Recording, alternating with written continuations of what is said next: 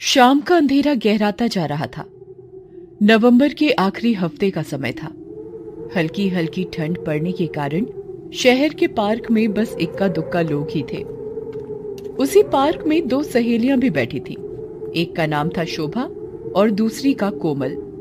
कोमल के पिता एक सरकारी अधिकारी थे जिनका हाल ही में इस शहर में ट्रांसफ़र हुआ था। चल कोमल, सब लोग जा चुके हैं, अब हमें भी चलना चाहिए।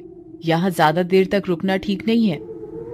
मैंने लोगों से सुना है कि यहाँ रात को एक मुँह चली चुड़ैल घूमती है। कई लोगों ने तो उसे देखा भी है। बड़ा ही भयानक चेहरा है उसका। बस पाँच मिनट और, शोभा। वैसे भी इस कोरोना की वजह से सारा दिन घर में ही बैठना पड़ता है। थोड़ी देर और रुक जाना यार। शोभा मुस्कुराकर वहीं बैठ गई। तभी उसकी नज़र पार्क के गेट पर पड़ती है। वहाँ एक लड़का अपनी बाइक के साथ खड़ा होता है। देख कोमल वही लड़का जो कल भी आया था। मुझे लगता है कि ये तेरा दीवाना हो गया है। मैं खूब समझती हूँ ऐसे दीवानों को। ये सब अमीर बाप की बिगड़ी हुई औलाद है। काम धाम तो कुछ होता नहीं, बस बैठे बैठे आशिकी सोचती है। कुछ भी हो, वैसे लड़का है भी खूब गोरा, चिट्टा और तगड़ा, और रईस तो ये है ही। तुझे तो सारे लड़के ऐसे ही लगते हैं। इन फालतू की बातों को छोड़ और अपने करियर पर ध्यान दे। दुनिया भरी पड़ी है ऐसे आशिकों से। सही कहती है तू। अरे यार, मैं तुझे एक बात तो बताना भूल ही गई। क्या? मैं कल अपने मम्मी पापा के साथ अपनी बुआ की बेटी की शादी में मेरठ जा रही हूँ। तीन चार दिन बाद ही लौट सकूँगी। अरे यार, इस शहर में एक तू ही तो है जिसके साथ मैं पार्क आती हूँ। तू जा, लेकिन हो सके तो जल्दी आ जाना। मैं कुछ दिन अकेले ही पार्क की सैर कर लिया करूँगी। अब चल, अंधेरा घिराया है, घर चलते हैं। इतना कहकर दोनों वहाँ से जाने लगी। वो लड़का अभी तक गेट पर ही खड़ा था। दोनों उस पर ध्यान न देते हुए वहाँ से निकल गई। अगले दिन ठीक उसी समय वो लड़का फिर वहाँ आया। आज कोमल अकेली थी। उसे देख वो वहाँ से जाने लगी। अरे कहा चल दी जब देखो मुझे देखकर भाग जाती हो। कांटे लगे हुए हैं क्या मुझमें हम्म? ए मिस्टर ये क्या बदतमीजी है? छोड़ो मेरा हाथ। नहीं जब तक तुम मेरे प्यार का जवाब नहीं देती मैं नहीं छोड़ने वाला तुम्हारा हाथ। जवाब चाहिए तुम्हें, अभी जवाब देती हूँ। ये लो, इतना कहकर कोमल ने एक झन्नाटेदार तमाचा उस लड़के के चेहरे पर जड़ दिया।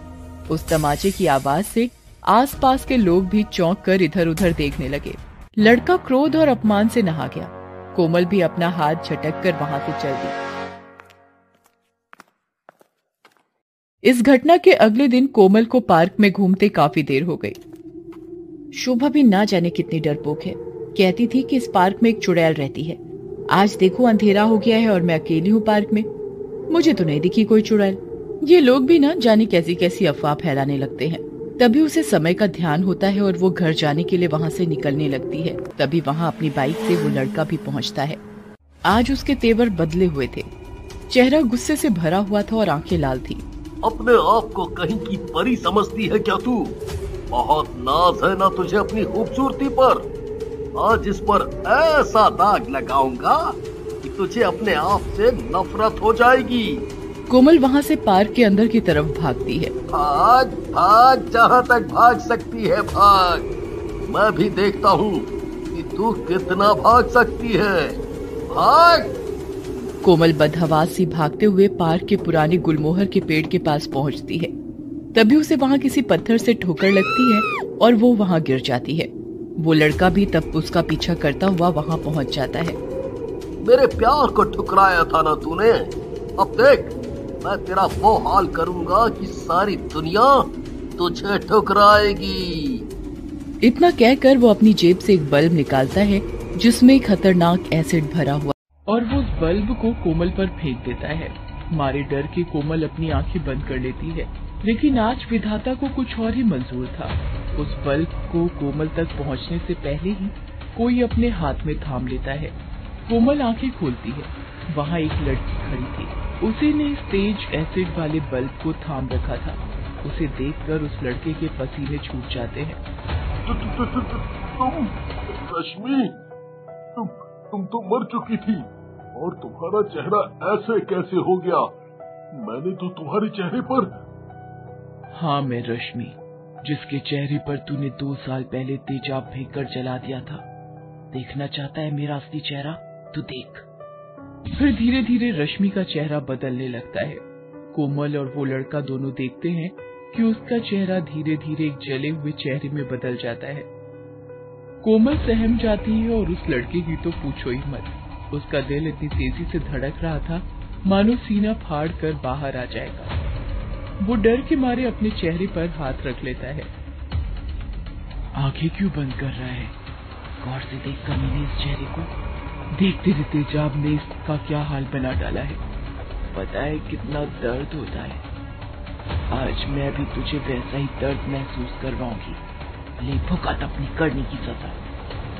इतना कहकर रश्मि उस तेजाब से भरे बल्ब को उस लड़के के चेहरे पर फोड़ देती है।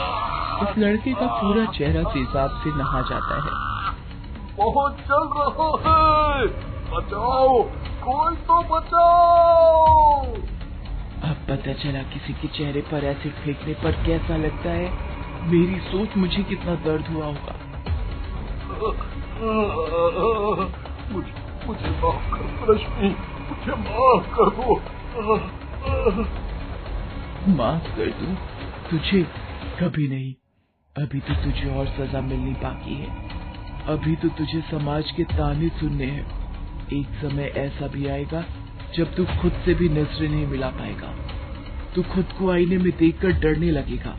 तब तुझे पता चलेगा कि किसी का चेहरा जल जाने के बाद उसे कैसा महसूस होता है।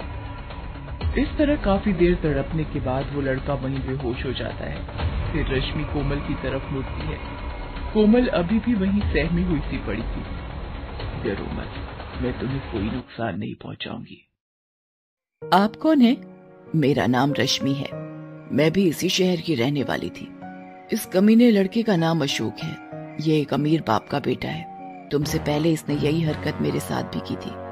मैंने भी इस सिरफिरे का प्यार ठुकरा दिया था। फिर इसने गुस्से में आकर मुझ पर ऐसे फेंक दिया था। मेरा सारा चेहरा यहाँ तक कि कान के पर्दे भी गल गए थे। इस कमीने के चलते मेरी शादी टूट गई। और मैं समाज और यहाँ तक कि अपने माता पिता की नज़रों में भी बेगानी हो गई थी। फिर आपने क्या किया? मैंने अपने माता पिता से खूब कहा कि इसमें मेरी क्या गलती है। लेकिन उन्होंने इसमें सारा दोष मेरा ही निकाला। उधर समाज के ताने मुझे जीने नहीं दे रहे थे। ऐसे में मैंने हिम्मत करके अकेले ही लड़ने की ठानी। मैंने इस कमीने के खिलाफ पुलिस में शिकायत दर्ज की। इसके ऊपर सालों साल मुकदमा चलता रहा। इसने पैसे के दम पर न सिर्फ़ कानूनी लड़ाई जीती बल्कि मेरे चरित्र को भी कलंकित कर दिया, और जब मैं सब ओर से हार गई तो यहाँ इसी गुलमोहर के पेड़ से लटक कर मैंने खुदकुशी कर ली। रश्मि की बातें सुनकर कोमल की आँखें नम हो आई। आपके साथ बहुत बड़ा अन्याय हुआ है। हाँ और मैं नहीं चाहती कि यह अन्याय किसी और लड़की के साथ हो। इसलिए जब जब ऐसे घटिया और बीमार सोच वाले इंसान अपना सिर उठाएँगे, तब तब उनको सबक सिखाने के लिए मैं यूँ ही आती रहूँगी। अब तुम घर जाओ। तुम्हारे माता पिता तुम्हारे लिए परेशान हो रहे होंगे। अगली सुबह पार्क में लोगों को अशोक मिलता है। उसका चेहरा पूरी तरह झुलसा हुआ होता है। लोग उससे डर कर दूर भाग रहे थे। कुछ दिनों बाद अशोक पागल हो जाता है और गुमनामी में कहीं खो जाता है। Thanks for watching.